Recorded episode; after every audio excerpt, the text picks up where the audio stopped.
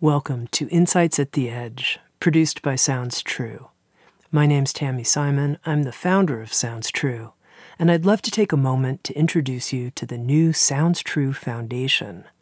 The Sounds True Foundation is dedicated to creating a wiser and kinder world by making transformational education widely available. We want everyone to have access to transformational tools such as mindfulness, emotional awareness, and self compassion, regardless of financial, social, or physical challenges. The Sounds True Foundation is a nonprofit dedicated to providing these transformational tools to communities in need, including at risk youth, prisoners, veterans, and those in developing countries. If you'd like to learn more or feel inspired to become a supporter, please visit SoundsTrueFoundation.org.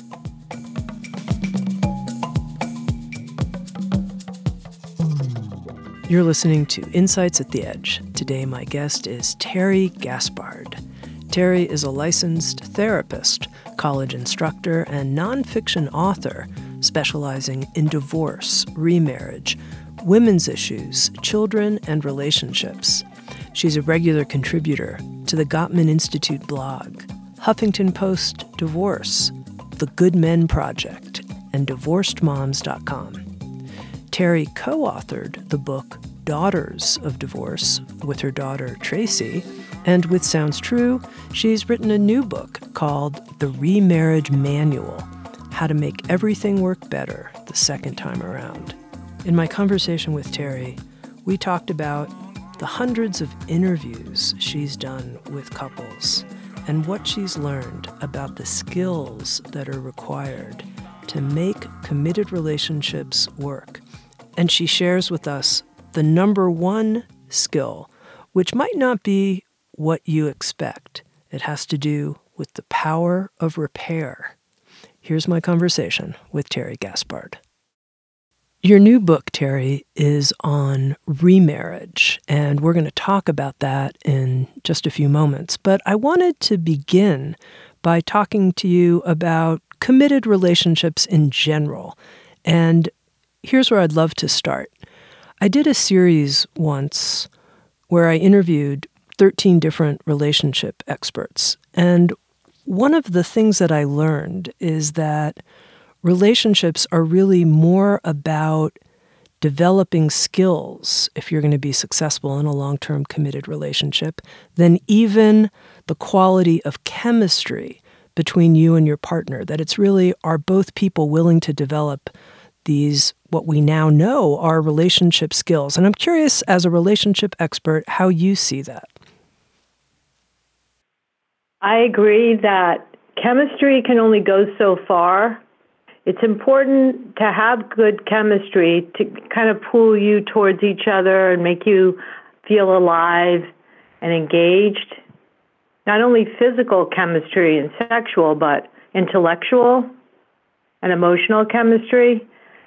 But no matter how good the chemistry is, if you don't have the skills to keep the relationship positive and supportive, your risk of breaking up really increases. And those are some of the skills that I'd be happy to talk to you about today. Yeah, tell me, what do you think are the most important skills that people in committed relationships need to have? Well, I follow the work of Dr. John Gottman and I write for the Gottman Institute blog. And when I first started studying with him many years ago, I became convinced, as he is from his Love Lab studies, that criticizing your partner and developing habits where you look for negative qualities and say things like, You're so selfish, you never think of me, those things can really, really crush a relationship. So basically, you need to stay positive and not criticize. That's one that I really work on with the couples that I meet with in my private practice because I am a licensed therapist.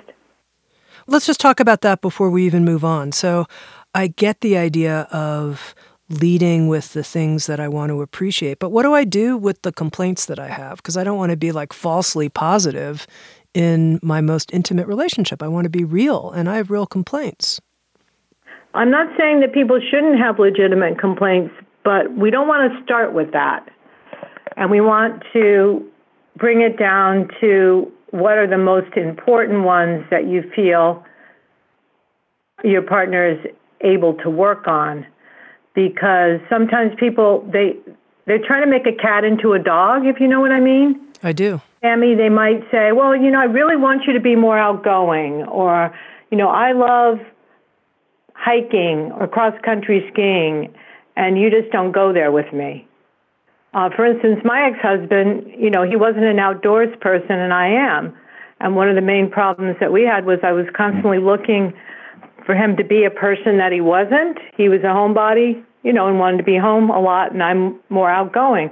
So you, you instead of criticizing, first of all, if you pick someone that has at least some similar interest, try to encourage and and if you think they might be able to join you on some of the things that you like, like going on a vacation that you might mutually agree upon, you could start with an I message, which was, you know, always in my case and throughout both of my marriages, but I'm particularly using it in my second marriage, very encouraging for instance, when I wanted to go on vacation recently with my husband, I said, How about we consider going to the coast of Maine? We haven't done that in a few years.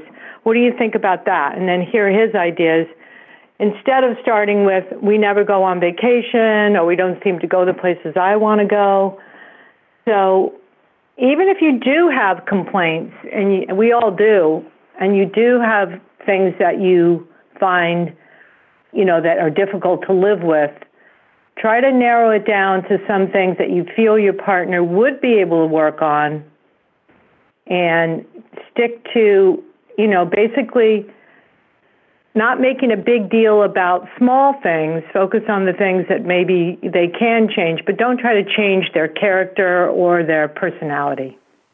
One of the points you make in the remarriage manual is how accepting the differences in your partner makes such a big difference. And it's not about resolving differences. And I think a lot of times, you know, we have irreconcilable differences. We have these differences. And you actually offered some statistics that I thought were quite uh-huh. interesting in this regard. And I think that's one of the things that's great about, you know, the Gottman Love Lab that you mentioned is there's there's a lot of data now actually that that can be drawn on. But what does that mean that we're going to not try to necessarily resolve our differences. We don't have to. We don't have to. We, we can work this out without resolving some of our differences. Exactly. You know, it's really more a matter of managing them. And because, you know, so many, you know, close to, you know, 70% or so of, of differences can't really be resolved. So many things are just unresolvable, you know like maybe my husband likes to go to bed early and I'm a night owl, which is actually true. I'm not going to change that, you know. So he might every night say, "Let's, why don't you turn in early?" And I'm say, "Well, why don't you, you know?"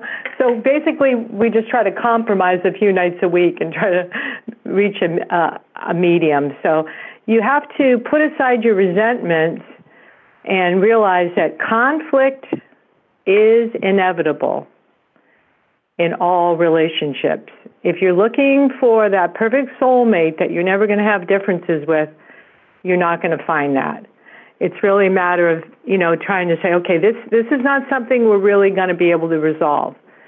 You know, you think that our child, for instance, should um, have a budget at college of, you know, 2000 a semester. I think it should be less than that. So maybe we can compromise on that one a little bit and just accept, as you said, and I say in my in a lot of my writing and book, the differences that you have are not always going to be resolved, but hopefully you can just accept and go to bed, you know, a little less angry, realizing you are not going to find a soulmate or someone that's going to completely agree with you. Hopefully, you're going to find someone who can be their authentic self and accept you and you can be that that same you know accepting person now i, I threw out this phrase it was a, a strong one irreconcilable differences so when are differences workable, like you're describing, you know, we can agree to a bigger budget for our kid in college, like no big deal. And when is it like, no, I can't live with this? How do you know inside yourself this is something I can or can't live with? Well, actually, I call those deal breakers. Uh, and it's a kind of a, you know, it's a very popular term out there, but I always pretty much have people meet once we're engaged in therapy, what, whether they be individually or as couples. What are your deal breakers? What are things that you just, you know, feel are so important that you're not going to let go of? For instance, one couple I worked with, one of them believed that they should have an open relationship and have enjoy sexual intimacy with people outside of their relationship. And the other person didn't agree with that. So that was a deal breaker for, you know, the partner. I don't need to state the gender because it could go either way. Um, so you have to say, okay, I'm not willing to compromise on that. And if that becomes such a big issue that it leads to feelings of mistrust, because you don't feel like you can really rest easy with that one, that could, you know, lead to separation or divorce. Certainly, people, some people have very strong needs for security and trust, particularly if they have attachment issues. So, you know, you have to really know the person that you're in love with and married to and say, okay, I can be real with them, but I know this is going to be really, really hard for them. So if, they, if a person has trust issues, let's say, and they're not comfortable with their partner having an open relationship, that would probably be extremely difficult to resolve. For mm-hmm. instance, example. Okay, that makes sense to me. This personal process of examination to say these are my deal breakers. But I'm interested in that listener who's finding themselves reflecting in a fuzzy area, which is I don't know if this is a deal breaker, but I really wish my partner was different. Like, let's say I wish my partner was more intellectually stimulating. And it reminds mm-hmm. me when mm-hmm. you say I can't, you know, turn a cat into a dog or whatever. I don't mm-hmm. know if mm-hmm. this, I'm not sure if this is a deal breaker or not. Uh, you know, I, uh-huh. I'm not going to change them. What should I do? Well, I think it might be a matter of not not necessarily settling for less than you feel you deserve, but accepting what are their other qualities that you really find attractive, appealing, and you know maybe you can get intellectual stimulation from other people in other ways. You know, for instance, I have a big group of friends, and they enjoy reading books, talking about the books that we read, whereas my husband is not that interested in discussing literature or film and that kind of, you know, stuff. So, you know, I don't think you can compromise too much, but sometimes you have to say, okay, let's say I'm physically attracted to this person, I like their values, we have a lot of shared meaning, we want the same things out of life. I feel that's extremely important, by the way. But, you know, they're not really interested in politics or they're not interested in, you know, uh, literature, and I am. So I'm going to meet some of those needs elsewhere. So, you know, you can you can kind of sometimes compromise on some of those things without giving up too much of yourself. Now, you said something that you think's really important is wanting the same things out of life. What what do you mean by that? What type of same things? Mhm. Well, I believe that shared meaning or coming up with some basic values and goals in life with your partner should be discussed from the early stages of your relationship.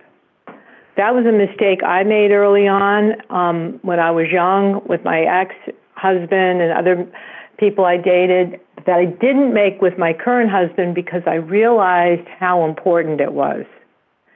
I don't think you can really gloss over that because I think if two people are more or less on the same page with the kind of life they want to live, the lifestyle, the values, for instance, family time. That's really important to me. I value time. I have three children. I value time with them. I value time with them and my husband. I have extended family. I like to travel, meet my family, go on vacation with them. Those things. That was a lot of conf- that was a source of conflict in my former marriage, but it's not in my current marriage. So I'm a lot happier because how I spend my vacation time is really important to me. Mm-hmm. So that's just one example. Some people spend a lot of time working excessively, for instance. They don't devote a lot of time to, you know, spending time with their partner. Spending time with my partner is even more important to me with my husband than at this point in my life to my children because you know they're they're launched and here I am with my husband. So what are what are we doing? How are we spending our time? So that's an, another example of shared meaning um, shared time together enjoying some activities together. And, you know, as I said, perhaps we have similar visions for the future. How do we want to, how do we see ourselves in five or 10 years? Mm-hmm. You know, it's so interesting, Terry, because as you're talking, I'm reflecting on how people may say, you know, these are what I believe my values are but then over time their actions could prove something different and you know mm-hmm. sometimes we don't really know ourselves that well. Like we th- yeah sure yeah i value family time. And then you know as it turns out i actually put my work first or something like that. Like uh-huh. it's just interesting as here especially as people are looking at remarriage and saying you know god I'm not, i don't want to make the same mistakes i made in my first marriage. What process do people need to go through to really be clear in themselves about this is the sort of shared meaning structure that really matters to me? Well, I think waiting until you're a little older to make a commitment is extremely helpful. You know, I think in the 21st century, we finally got to the point where we realized it's better to wait and not jump headlong into committed relationships when we're probably prior to, you know, late 20s, early 30s, so that you do know yourself better. And, you know, when I was young, it was, you know, you thought of yourself as an old maid or over the hill if you weren't engaged by the time you were 23. So knowing yourself and certainly finding your niche in life and figuring out what your hobbies are and joining clubs or active you know having you know social activities or whatever kind of lifestyle you want to claim for yourself. And then if you meet somebody in the process of that that's really a bonus. So already you're starting out with similar values similar orientations. And so you know, if you know yourself fairly well before you make that commitment, and you don't marry someone or start living with them even when you're on the rebound, when you're fresh out of a relationship and you're not really healed and ready, that's extremely helpful. So I know with my husband, we met actually at a at a folk dance, believe it or not. I write about this in a lot of my articles through a mutual friend who knew we were both Unitarians. We're Unitarians and we belong to this, you know, different branches of the same church and we love to dance. And so we had a lot of values that were similar and we started talking about those things and spending time doing some of the things that we both enjoyed. But it's best if you don't rush into a relationship when you're not healed and you don't really know what you want. Yeah, one of the things I wanted to talk to you about was this idea of being healed enough to enter mm-hmm. a new relationship and whether that's feeling like, yes, I'm ready to remarry after an initial divorce or being ready to enter a third marriage or whatever it might be, or somebody who's just coming out, not necessarily of a marriage, but of a committed relationship of some kind and asking themselves, Am I ready? How do I know? How do I know if I'm healed enough? Well, I think one of the primary ways that you know is that you feel more content and trusting of the person that you're spending time with in the new relationship. If you start feeling uneasy and really having a lot of doubts about the other person, that's a huge red flag. You should be able to be yourself, not walk on eggshells, not worry too much about what they're going to say, what they're going to think, and try not to sweep things under the rug too much. I'm not saying we should be an open book, but if you start feeling like I can't really be myself, I don't feel comfortable, you know, sharing this or that, and you feel mistrustful on top of that, you start questioning their intentions. Um, have, keeping secrets, I talk a lot about that in chapter four of my book. You know, either about your finances or about certain things that are going on. You know, that that's that's really problematic. So you can't totally ditch the baggage, as I say in chapter three, from other relationships. That's that's unrealistic. But if you've dealt with a lot of it and you're aware of what your baggage is, then you're better able to own it when issues come up. As an example, I have some trust issues as a result of being raised in a very I would say, high conflict divorce family as a child, then my own divorce. So going into my second marriage, I was aware of those trust issues and able to put them out there for my husband and let him know there were certain things that made me feel uneasy, like his tendency to run late when we were supposed to meet somewhere, or coming home in the evening, so on and so on. So he knew that those were patterns, behavior patterns that he could work on and he could change and modify and text me or call me when he was running late so that I could feel more comfortable. So that's an example of baggage that maybe not is not completely healed, but is acknowledged and is worked through enough that the person can actually admit it and then deal with it. Because if you're not aware of what your baggage is, you're not going to really be able to successfully move beyond much of it. You're talking about the baggage that by the time you remarried was uh, baggage you were aware of. You, we could say it was mm-hmm. light baggage. It wasn't heavy baggage, but it had to do around trust. How were you able in the relationship to share what was going on with you such that it didn't blow up your second marriage? Well, for one thing, one thing I've learned through the years is try to pause, take a deep breath, not get into the frenzy of constantly calling, texting, confronting a person, but just give it time to settle in. Let your partner know that you have something important that you want to talk about, find a good place and a good time, which is definitely not around other people, and especially if you have children.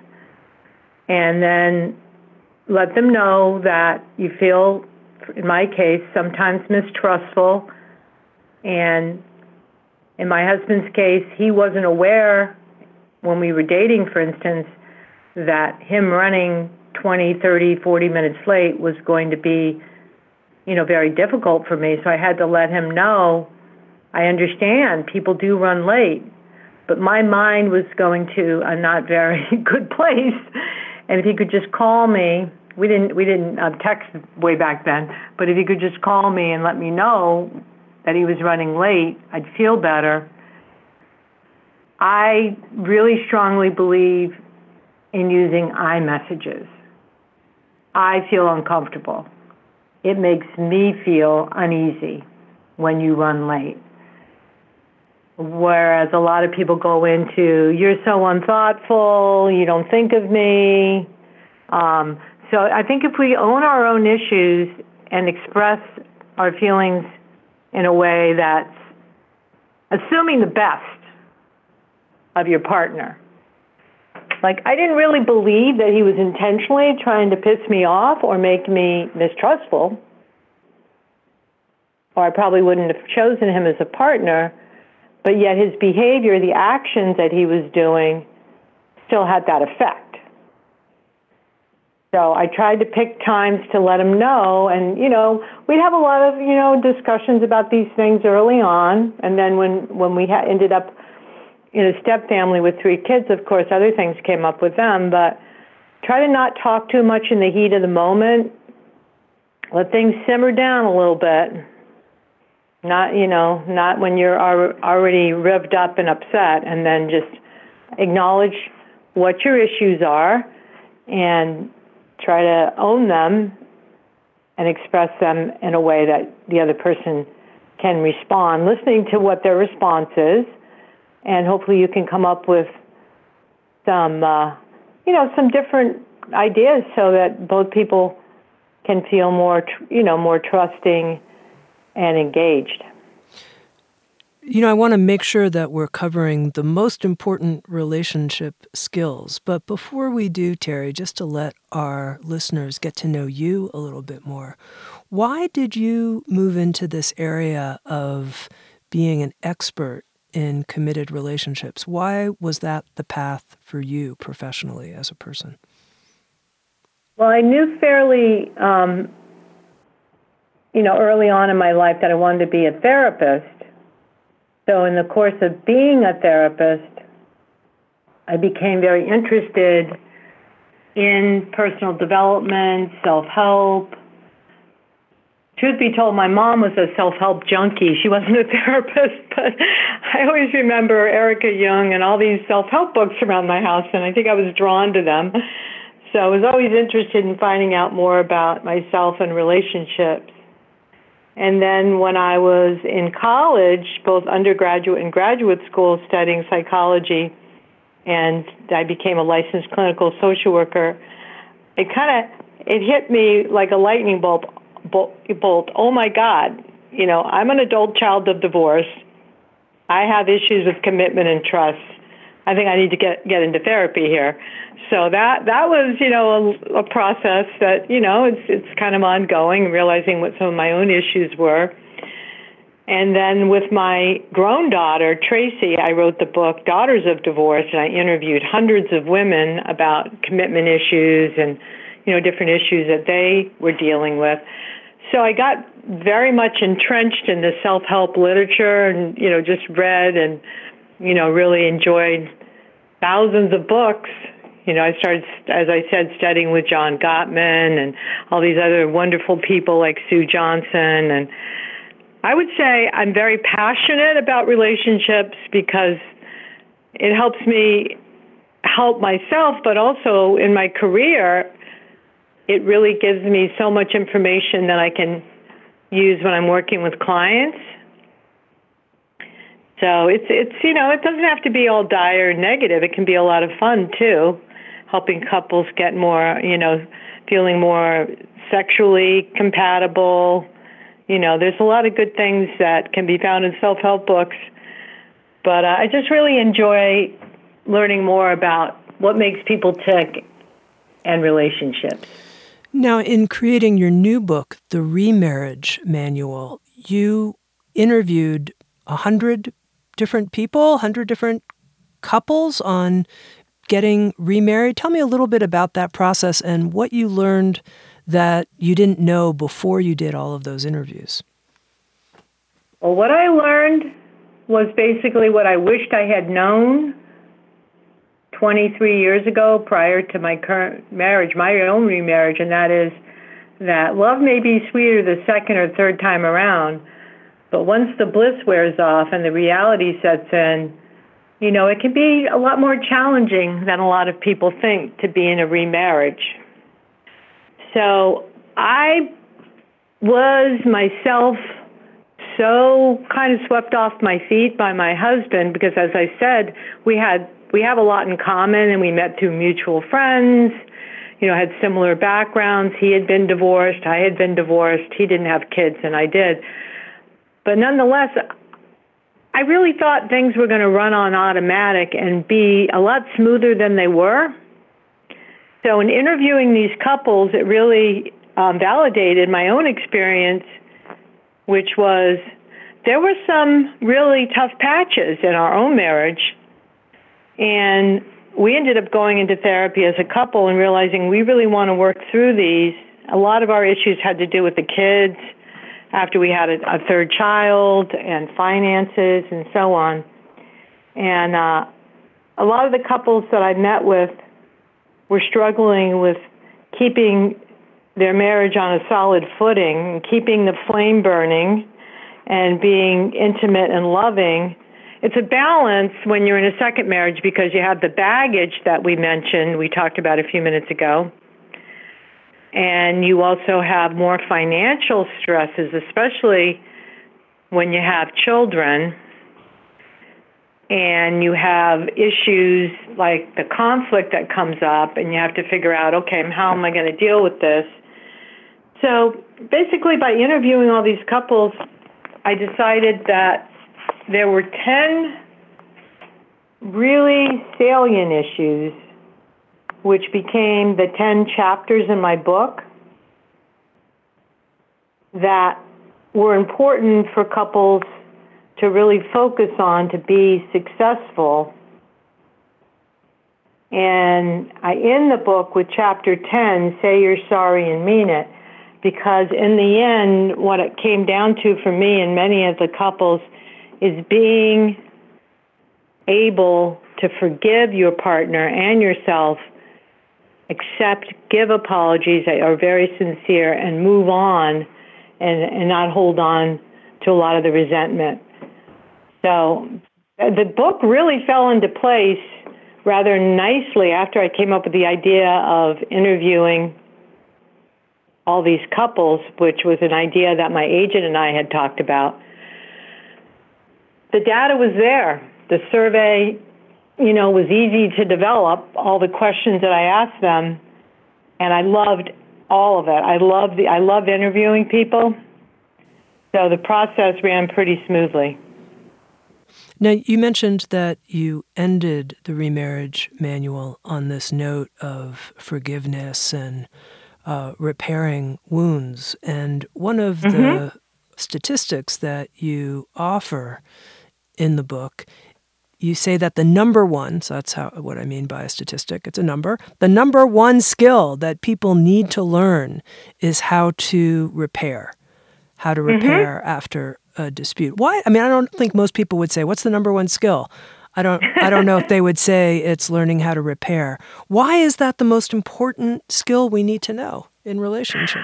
Well, I think your relationship and my relationships, all of them, all of us as humans are going to be so much healthier and successful if we can have a way of dealing with our differences that as we discussed is accepting is open, is being vulnerable with what's going on, not sweeping things under the rug a lot, being able to just say, hey, I'm so, really sorry I hurt your feelings when I said that in front of your friend. I didn't mean it, and, I, and I'll really work on not doing that again.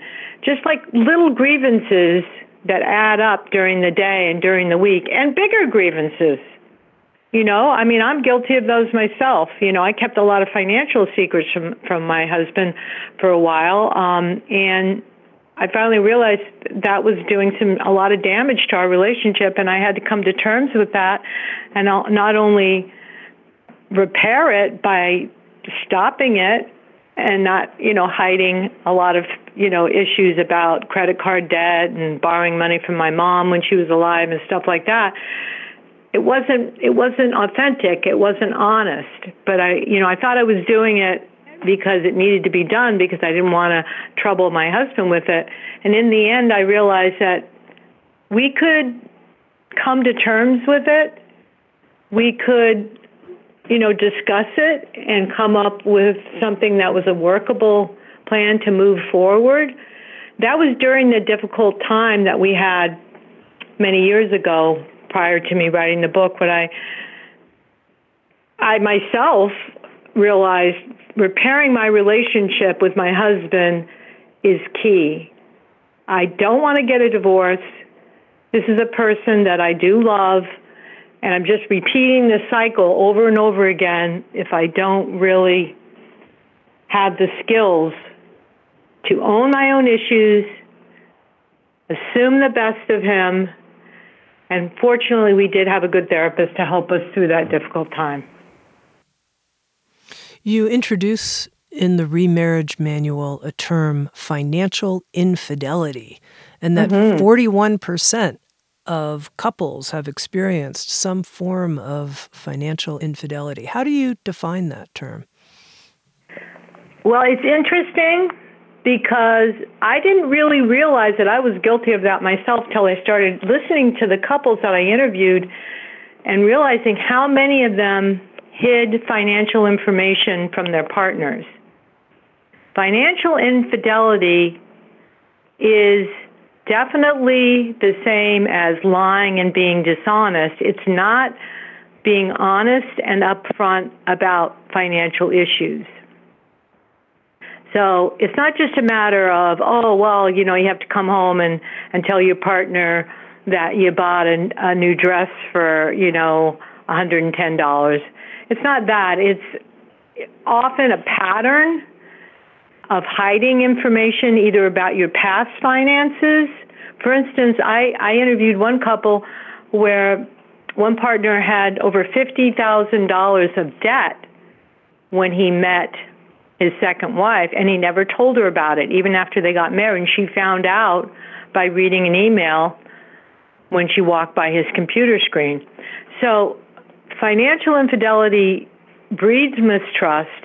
It's very unhealthy, and it's quite common. And I think a lot of people do it because they feel insecure. They don't feel comfortable sharing financial matters. They just, you know, they just believe, well, it's my partner's not going to understand this or it's going to go away. Um, and when the other person, the the per- person who is be- being betrayed, finds out about it, it can be extremely hurtful. And it's become more acknowledged as a central problem in a lot of relationships in the 21st century. You're seeing more and more blogs about it, and that's why I decided I, because it was prominent in many of the couples I interviewed.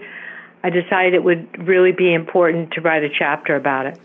And what would you say to that person who's listening right now and thinking to themselves, God, I probably need to tell my partner about XYZ, but I don't want to?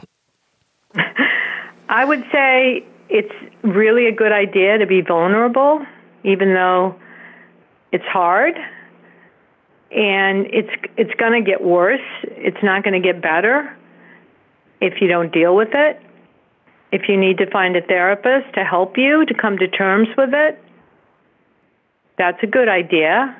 If you don't want to do therapy, you know, perhaps a close friend who knows you really well, who can talk you through it. But it really is the same as lying, as being extremely dishonest if you can't share the information, and it just builds up, builds up, and you just dig yourself into a deeper hole of dishonesty to the point where it gets virtually impossible.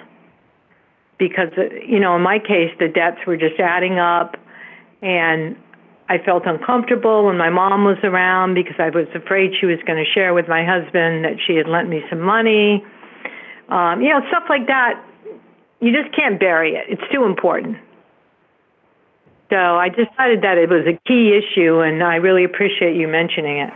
Now, I want to circle back to the previous topic we were discussing, which was this uh-huh. importance of repairing and forgiving and not holding on to grievances. And okay. I want to go back and underscore it because I realized as you were describing that that as a person I can hold a grudge. There you go. I said it. Uh-huh. I can uh-huh. hold a grudge. Goes along in my family. Jesus, my my mother could really hold a grudge.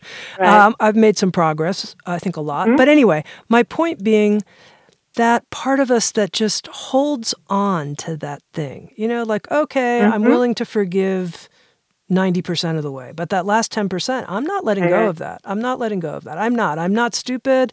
It's, you yeah, know, blah, yeah. blah, blah. I'm holding on. What would you say to that? I would say that's a grievance story. And that's a term that I'm coining from a famous writer, Dr. Fred Luskin.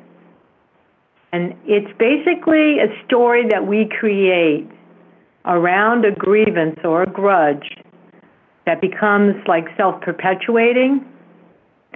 And I would just really look at okay, what are you getting out of holding on to that? You know, you're not really benefiting yourself or the relationship. And I know about those grievance stories. I've had them too. But they're they're really self-defeating. And they become, you know, so negative and, and self-perpetuating. The other person feels it. They feel that they, you know, are not trusted and accepted for who they are. So it's it's extremely challenging, but it's important to try to work through the steps that you need to do to forgive them, which I discuss in depth in chapter 10. And, you know, basically realize as simplistic as this sounds, no one's perfect. Often people do not do bad things on purpose. Um, even like in the case of financial infidelity, you know, we rationalize, we justify, you know. So um, it's important to not hold on because one of the main problems of holding on to a grievance is that it puts all the blame on the other person. Yeah. And it also causes you to lose your personal power. Tell me more about that. Well, this one couple that I interviewed eh, for chapter 10, I decided to put them in chapter 10. That was a tough decision. Like, who do I want to put in the last chapter of the book? All these names are fictitious, of course. Leo and Jeanette, who, who you, you know, I talked about earlier in the book. And they were a blended family. She had a child when they met, and he had, um, she, she had two. No, she had one child, they had two together. So they ended up with three children. And she had a grievance story um, about the way that he interacted with one of her biological kids, his stepchild. And she held on to it so bad that he ended up moving out of their house and talking about separating and and she asked him when I was interviewing them because they weren't in therapy with me is it okay if I share with Terry what happened how you moved out of the house in anger and were you know thinking about separating from me? And she became very distraught because they'd had a pretty loving marriage for over 20 years. And she said I just can't let go of the fact that you were treating you know my son differently than his other his two biological children and she identified with her own biological son's anger when they argued and it just became a constant source of bitterness. So she became she began to feel really negative towards her husband towards Leo and she really kind of pushed him away a lot and once she realized that she she was making too big of an issue out of it and holding on to this grievance story, she invited him to gradually start coming back to the house and mend, you know, a lot of the wounds and realizing that she needed to let go of it to restore their marriage. And he also had to ask for forgiveness. She asked for forgiveness for over identifying with her son and not seeing her husband's part in it or his his view of it i guess you would say his own mindset. And he apologized and really meant it that it really wasn't the best thing that he moved out very suddenly that he didn't give the relationship a chance to heal. So those were some things that um, came up and really have to do with offering a sincere apology, owning your own issues, not blaming the other person, and letting go of grievances. Now, you mentioned that when we hold on to a grudge, that we're keeping ourselves from our full empowerment. Can you explain that a little more? Well, I mean, we can all be self, most of us can be self defeating at times. But if we take responsibility for our part in this, in a issue, whatever it is, you know, and realize that most relationships have certain dynamics, just real quickly, you know, it was easy for me to blame my ex husband for a lot of our problems for many years until I realized certainly I added to it. You know, I wasn't I wasn't really sure about what I wanted. We married, you know, when I was quite young, and I was trying to always change him and make him into something that he wasn't. So once I realized that that fix it mentality that I had just drove him away. It became like a distancer pursuer kind of dynamic. Mm-hmm. And I wasn't really aware of it or interested in changing it. I just was chronically unhappy and criticizing him. I'm sure it was not easy for him. So, you know, in other words, taking responsibility and and not holding on to a grudge for me meant you know, it really takes two people to tango in most cases. And so, okay, I accept my part in it. And, you know, that person contributed to it. And I've got to work on whatever issues that I have. For instance, that distancer pursuer syndrome, which I talk about in the chapter on sexual intimacy is one of the main causes of divorce. And I realized through my own therapy that I, I have a tendency to, to fall right into that without even realizing it. So I don't have the bitterness and, and, and um, kind of grudge pattern that I used to have, which has freed me up to be, I believe, a lot, just a lot happier as a person. Now, explain to our listeners why the distancer pursuer pattern is one of the main causes of divorce.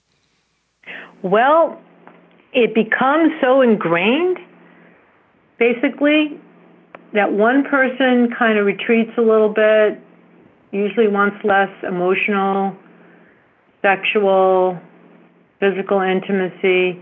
The other partner becomes more the one who is seeking them out and chronically unhappy, as I said, and it becomes a way of of living a, a lifestyle where the, both people become actually pretty dissatisfied and because they're not communicating and often lose sexual intimacy, it really does cause a lot of people to separate or divorce because there's very little that's positive in the relationship.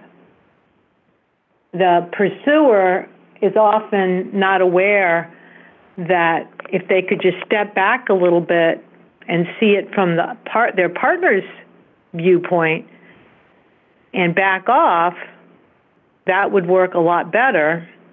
And the distancer, the one that tends to retreat, needs to move a little more towards the center, if you know what I mean, and kind of meet their partner at least some of the time halfway. So you can't really be in an intimate relationship for the most part if you're not joining and having some intimacy emotionally and physically and sexually. So often that pattern of distancer pursuer leads to, you know, pretty long stretches without sexual intimacy, which also can be problematic for a lot of couples, and just not sharing things emotionally and, and feeling pretty uh, disconnected emotionally. Mm-hmm. Now, one of the interesting statistics that I learned in reading the remarriage manual is the first part, something I knew, that 50% of most marriages end in divorce, but that a hmm? higher percentage, 60 plus percent of second marriages end in divorce.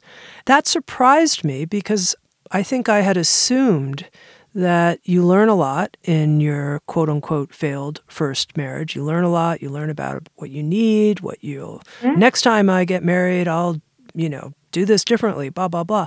So, right. why is it that second marriages are even more likely to not work long term, stay together long term? Well, it kind of gets back to one of the comments I made earlier in the interview.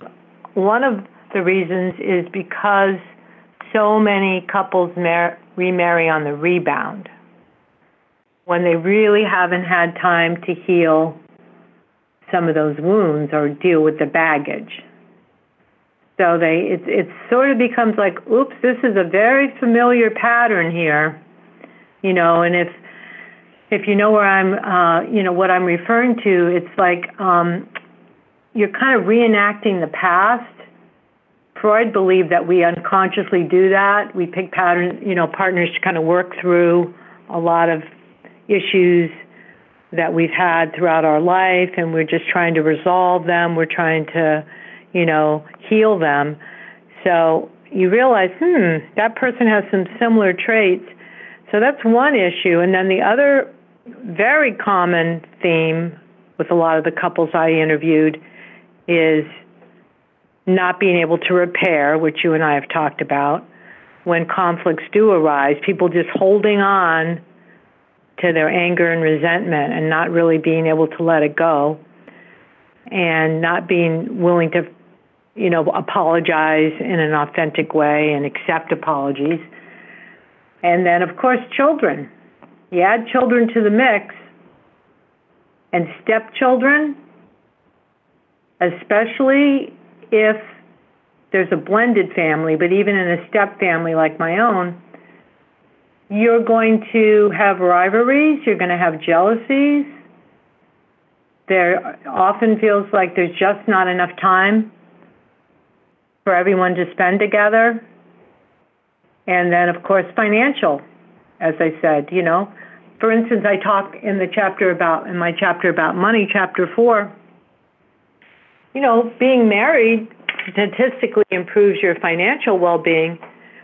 But when you marry someone that has children and then you have more children, you add that to the mix, they call those the mutual children, then all of a sudden you realize, you know, you put, you, you're paying for a lot of college uh, expenses, tuitions, you know, uh, just it, it, a blended or step family or even a remarriage without children can be a lot more complex. Mm-hmm. One of the things you mentioned is that step parents can have unrealistic expectations of what it's going to be like to be a mm-hmm. step parent. What do you think are realistic expectations as someone enters step parenthood? Expect a lot of bumps in the road. Don't try to be your stepchild's disciplinarian and don't try to be their parent and be respectful of the fact that they're never going to, most likely not going to feel the same way about you as they do their biological parents. So know that there are going to be a lot of concessions that you're going to have to make, and you're really going to go through quite a few different phases. You know, I talk about that in the beginning of the book chapter one, particularly developing tolerance and understanding that your step family is going to take time to, you know, bond and be comfortable with each other. So you really have to, you know, you're complete strangers. You're joining in to a family situation, and then you have kids coming and going from different houses you have to coordinate with your ex partners or spouses. So you have to be really aware that it's not, as I said earlier, going to run on automatic and be, you know, great all the time. It's going to be a matter of deciding it's worth it and you really want this remarriage and step family and you're going to be willing to go through some tough times and make a commitment to work it through. For instance, I recommend that remarried couples don't really bring up the issue of divorcing or separating unless, of course, there's some kind of abuse. They make a commitment to work through their issues and realize it takes at least four years for a remarried or stepfamily to blend. Hmm.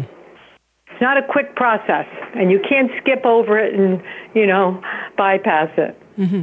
And why are stepmothers, especially, often given such a hard time? You know, we have the the archetype of the evil stepmother. Right, right. Why is it oh, so hard for stepmoms? an interesting topic. I could have. I mean, I could write a whole book about that. I might someday. I grew up with a stepmother myself, and I can honestly tell you, I've interviewed my own sisters about it. They had some very negative ideas about her. She walked into a family with, you know, basically four stepdaughters, and she had her own child. You know, so it's not an easy role as a society. We talk about unrealistic expectations. We're really, really hard on stepmothers. You know, like you said, all the archetypes types and everything. And they have to share their time with their partner with all these other people and feel comfortable with that. And a lot of stepchildren are not very kind to stepmothers, and they get blamed for a lot of things. Stepdads, not so much so. In the research I did, and I read a lot of books and read a lot of research articles, stepfathers, for whatever many reasons, they have a little bit of an easier time of it.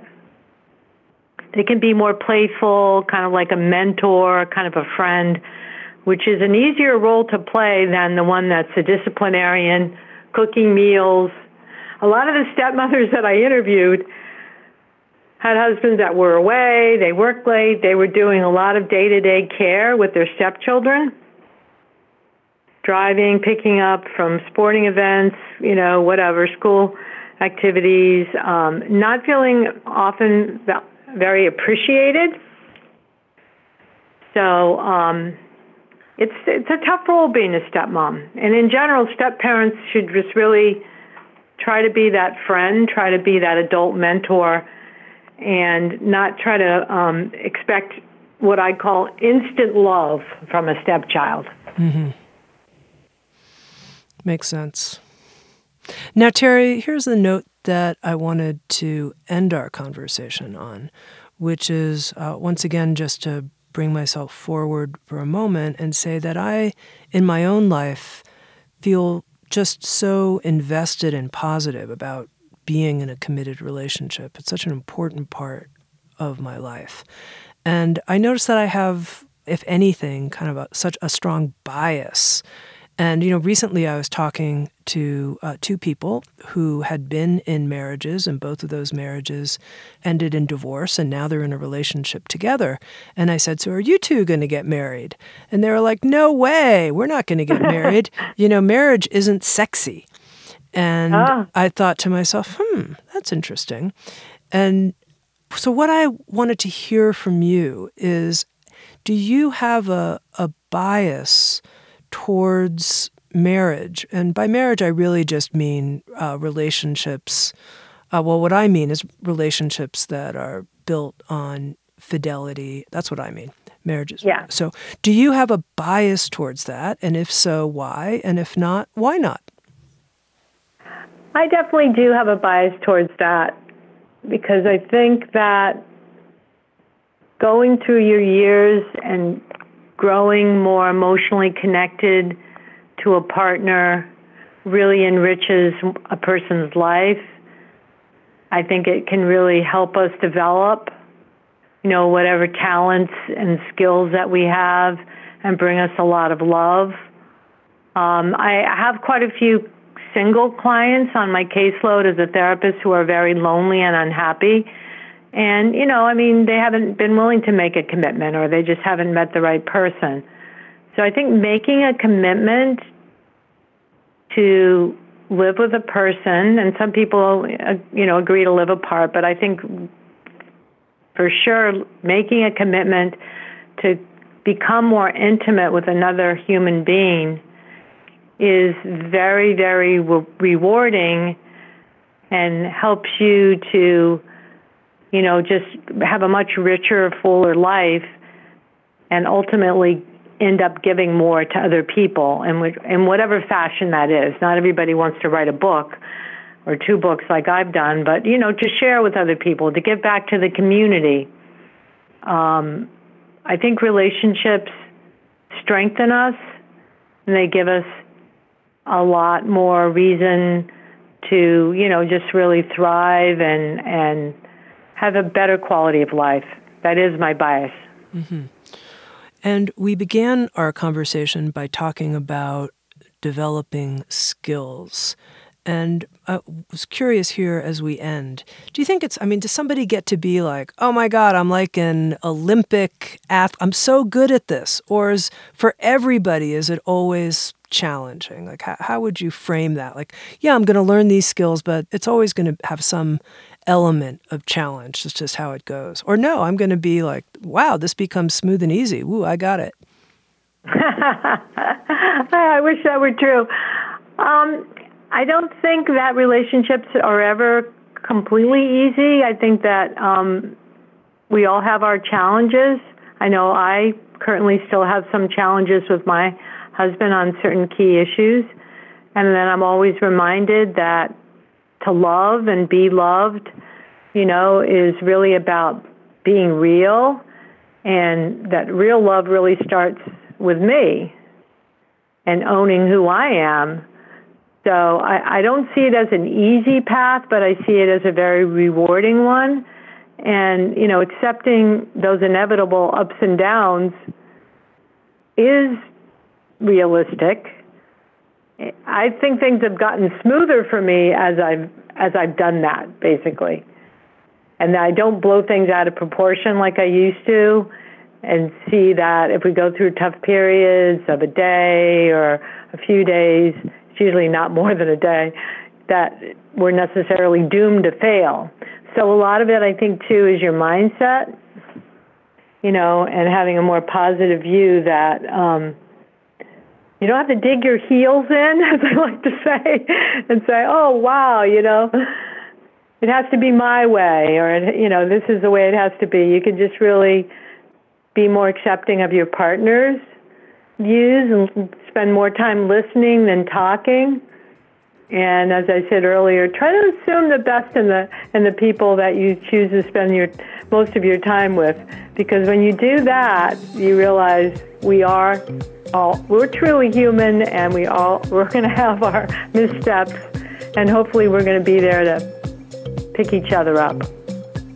I've been speaking with Terry Gaspard. She's written a book on the 10 keys to a successful remarriage. It's called The Remarriage Manual How to Make Everything Work Better the Second Time Around. Terry, thank you so much. Thank you for being so straightforward and sharing with us both from your own life and what you've learned, interviewing people, and the skills that we can each develop. Thank you. Thank you so much. You're welcome. Thank you for listening to Insights at the Edge. You can read a full transcript of today's interview at soundstrue.com forward slash podcast. And if you're interested, hit the subscribe button in your podcast app.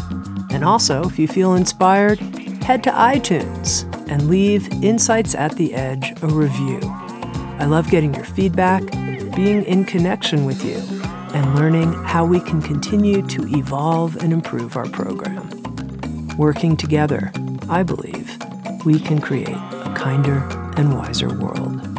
SoundsTrue.com, waking up the world.